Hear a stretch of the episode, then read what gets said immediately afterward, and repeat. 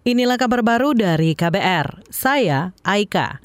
Kementerian Keuangan bersama DPR masih mendiskusikan rencana penerapan cukai barang-barang yang dianggap berbahaya, termasuk minuman berpemanis dalam kemasan atau MBDK. Menteri Keuangan Sri Mulyani mengatakan penerapan cukai itu nantinya akan masuk dalam rancangan anggaran pendapatan dan belanja negara 2024. Beberapa kali sudah dilakukan pembahasan juga dengan DPR mengenai satu, di satu sisi kita akan melihat bahwa cukai menjadi alat untuk mengendalikan konsumsi untuk barang-barang yang dianggap berbahaya seperti rokok dalam hal ini, kemudian pemanis dan juga plastik. Untuk penerapannya kita nanti akan diskusikan dengan DPR di dalam kerangka RAPBN 2024 yang sedang kita susun.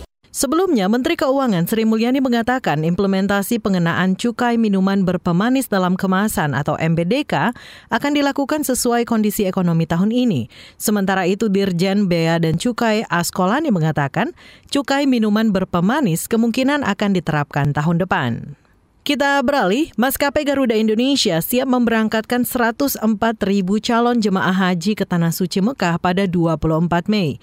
Direktur Utama Garuda Indonesia Irfan Setiaputra hari ini menjelaskan maskapainya mengerahkan 14 pesawat tipe Boeing 777 dan Airbus 330. Untuk keberangkatan pertama dimulai dari Jakarta melalui Bandara Internasional Soekarno-Hatta dan dari Solo melalui Bandara Adi Sumarmo. Maskapai Garuda juga akan menambah jumlah petugas petugas dan fasilitas kursi roda. Karena tahun ini 30 persen jemaah haji merupakan lanjut usia. Sebelumnya, Kementerian Perhubungan telah menetapkan 13 bandara embarkasi untuk pemberangkatan dan pemulangan jemaah haji.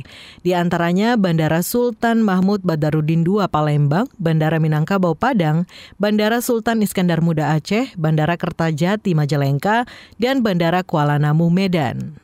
Ke satu informasi lainnya, Saudara, Provinsi Daerah Istimewa Yogyakarta tahun ini akan memberangkatkan lebih dari 3.100 jemaah haji. Menurut Kepala Kanwil Kementerian Agama Yogyakarta, Mas Bin Afif, jumlah itu akan bertambah jika nantinya mendapatkan pembagian tambahan kuota.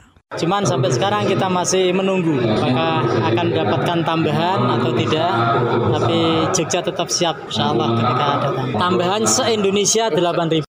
Kepala Kanwil Kementerian Agama Yogyakarta, Masmin Afif menerangkan, jika mendapat tambahan kuota, maka calon jemaah haji yang diberangkatkan adalah mereka yang memiliki jatah nomor antrian kursi berikutnya. Selain itu, mereka juga harus sudah melunasi pembayaran biaya ibadah haji. Baru-baru ini, saudara, pemerintah Indonesia mendapatkan tambahan kuota jemaah haji reguler dari Kerajaan Arab Saudi sebanyak 8.000 orang, sehingga total jumlah jemaah haji asal Indonesia tahun ini mencapai 200 29 ribu orang. Demikian kabar baru dari KBR. Saya Aika Renata.